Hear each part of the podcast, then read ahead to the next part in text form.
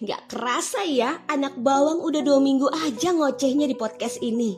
Semoga teman-teman gak bosan ya dengerin anak bawang ngoceh mulu di sini.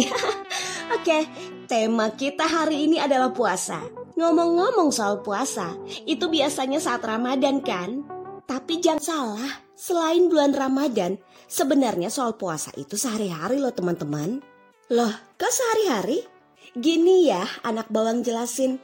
Kenapa gue bilang kayak gitu? Bukankah makna puasa itu menahan nafsu?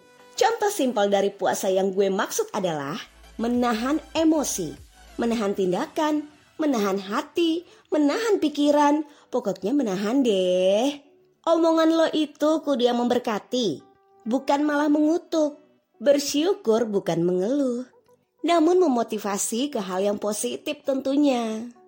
Hati dan pikiran lo mengarah ke hal yang mengasihi dan mengampuni. Bukan malah mikirin hal yang jelek, ngajakin orang ke hal-hal yang negatif. Kayak lo gak suka sama si A, masa lo ngajak si C gak suka juga sama si A? Ya gak bisa dong, itu urusan lo pribadi. Gitu.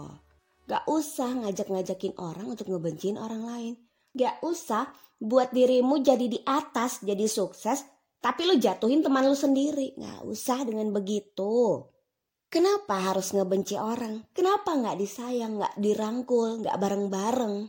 Sebenarnya lo benci orang, lo nggak suka sama orang, hati lo nggak asik sama orang, nggak nyaman ke orang itu, itu karena lo iri sebenarnya. Nah, perbaikin lagi hati lo, batin lo lagi, balik lagi ke Tuhan. Seperti apa sih makna puasa yang sebenarnya Tuhan? Gitu.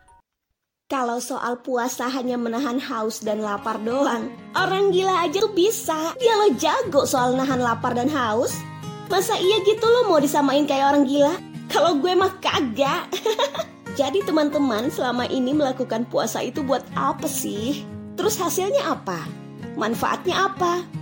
Pahamin itu dulu. Apakah dari karakter teman-teman menjadi manusia yang memanusiakan manusia lainnya? Atau malah sebaliknya, Ayo, coba dipikirin dulu, diingat-ingat lagi. Seperti apa sih kalian? Setelah kalian melakukan puasa itu, yang terpenting adalah sehari-hari lo menahan segala nafsu lo. Nafsu apa aja? Semua yang dikatakan nafsu itu apa? Nggak mungkin dong anak bawang jabarin di sini.